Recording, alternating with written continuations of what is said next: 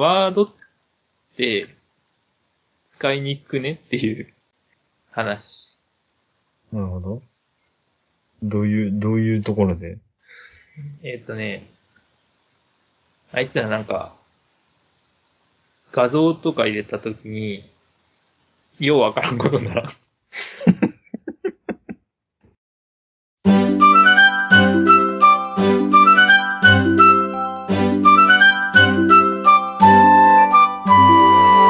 細かいこと言っていいですか？なんか、過剰書きとかしたときになんかオートコンプリートとかでわけわからんことだな。Excel ってもう文句ないじゃん。文句ねえんか？いや、なんか、関数とかを、使う機能、これは使いそうだなって思う機能が揃ってるわけじゃないですか、Excel って。うん。だし、なんか、セルとかに文字入れて、なんか左揃えにしたり真ん中揃えにしたりするじゃないですか。あれって一応なんかどうやったらどうなるかってわかるじゃん、大体。うん、だけどワードってなんか図とか挿入したときに、そこに図入るんやみたいなときとか、なんかその図から文字がさ、避けてったりとかするやん。なんかで、なんか最前面に来たりとか、最背面に来たりとか、文字の上に図乗っかって文字隠れたりとか、なんか予想外の動きするんですよ。なるほどな。それ、多分、全社会人が使いづらって思ってるんじゃないかなっていうわけで、思うんじゃ、ワードは。なんかそれに比べたらなんかメモ帳とかでもいいじゃんって思うよね。文章を書くにしても。まあな。まあもちろんそのちゃんとした文章って世の中にあるから、それはワード使って書かれてるものがほとんどだと思うんだけど、でもちゃんとワード使ってちゃんと書くのも結構技術いると思うんだよね。うん。うん。で、まあもちろんワードにめちゃくちゃ詳しい人はちゃんと使えるし、そういう人にとっては、そのワードっていうのはすごい便利ソフトだと思うんだけど、うん、でも、ほとんどの人ってそこまでワードに詳しくなくて、うん、なんでこんなことになるみたいなこといっぱい起きてると思うんだよね。うん、だから、ワードはもう使うのやめましょうっていう話。細かいこと言っていいですか？ちなみに、ワードとエクセルだったらどっちが好きですか？好き。え？好き？ない？いや、強いて言うなら。まあ。ワードのことはエクセルでできるもんね。まあ、それは今聞いててちょっと語弊あるなと思ったけど。いや、ワードでできることってエクセルでできるやん。でも、エクセルでできることってワードでできんやん。うん。そうだね。まあ、文章書いて。うん。ワードで文章作成して、こう提出するっていうのもエクセルでできるわけやん。うん、できる。でしょ？ってことなんですよ。唯一できんこととしては、差し込み印刷とかね。ああ、ちょっとそれ高度だな。差し込み印刷ってどんなやつ？いや、同じ、文章を、人を違えて送りたいときとか。人違えて送りたい。ってこと？同じ文章を数箇所変えて大量に印刷したいとき。ああ、はいはいはいはいはい。同じ文章を違う宛名で書きたいときよ。はいはいはいはい。なるほど。印刷したいときに。あ、それができる機能があるってことね。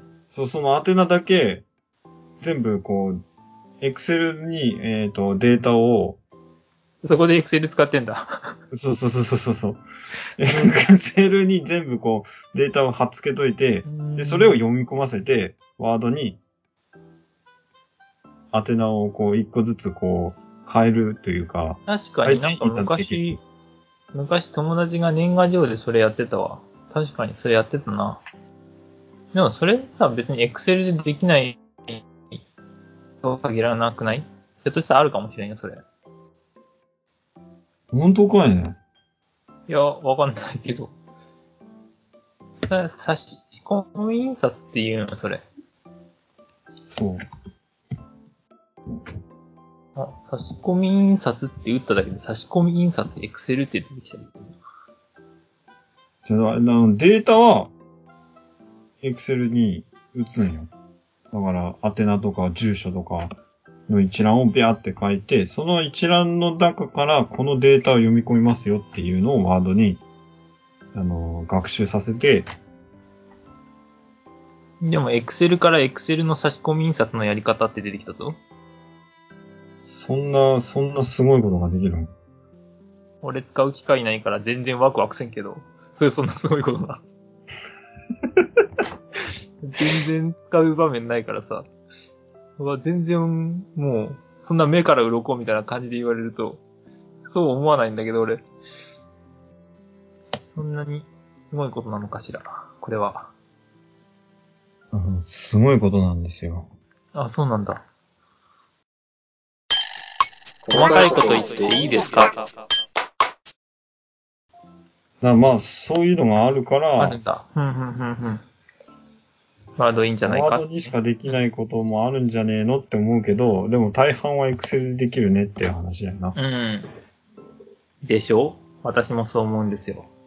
まあ、ワード、じゃあ Excel でその文章なんかこう、正式な文章を書くってなんかこう、ね、ここにこれを配置して、これを配置してっていうことは Excel でやろうとしたらめんどくさいですけど。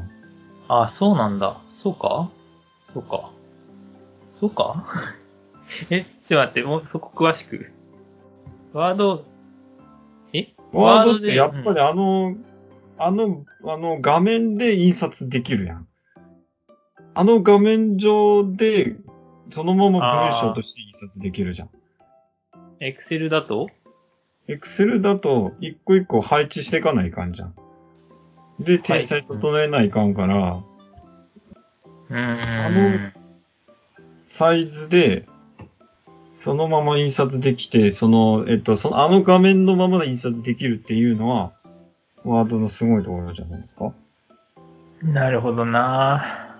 ワードなんかで図入れたらなんか外側に行くときない？ある。それめっちゃ画像どこ行ったみたいになるときあるわ。あれそう、いくらこう、貼り付けてもどこに行ったかわからない。あれ、それめっちゃある。そういうのよ。そういうのなのよ、問題は。それ、2枚目に行ってんのかなと思ったら2枚目にも行ってないし。なんか、画面下に行ってる。そう、余白のところの下に行っとるやん。そう。それはわかる。そういうやつです。そういうやつ。エラーが少ないエクセルとエラーが多すぎるワードっていう。そう。まあ、エラーではないんやけどね。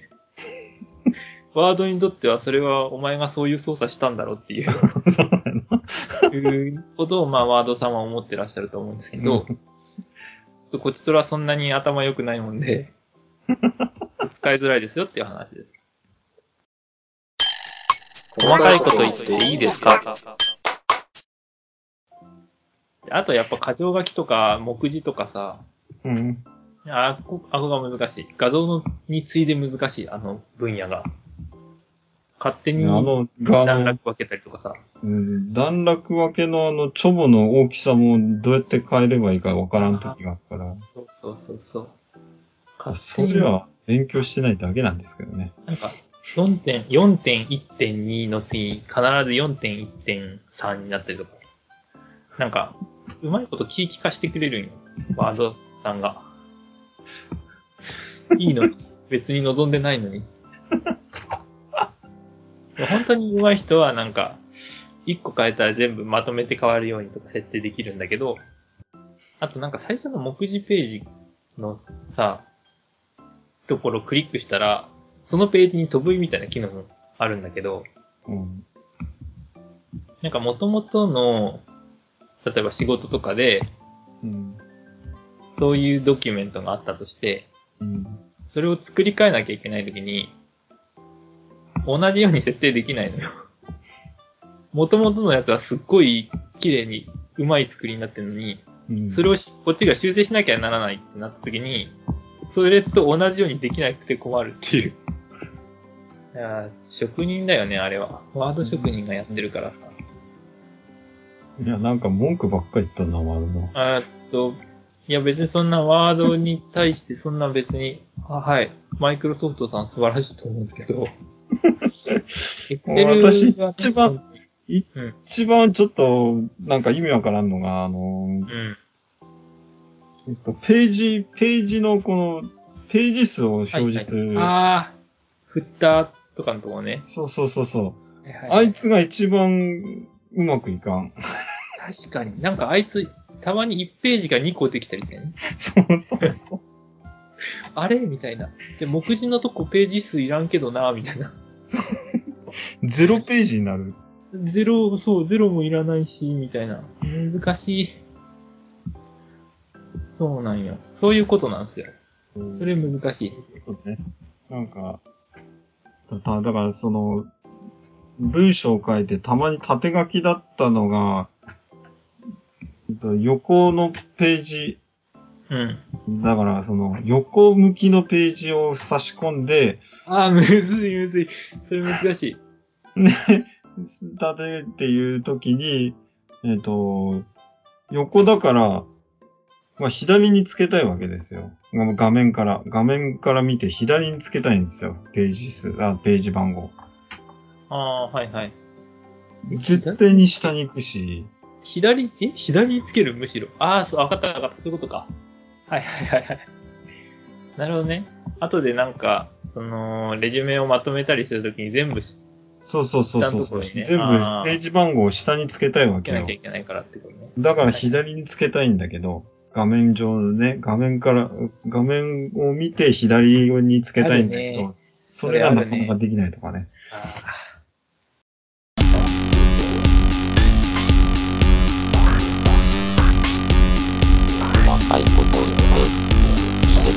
細かいこと言っていいですか。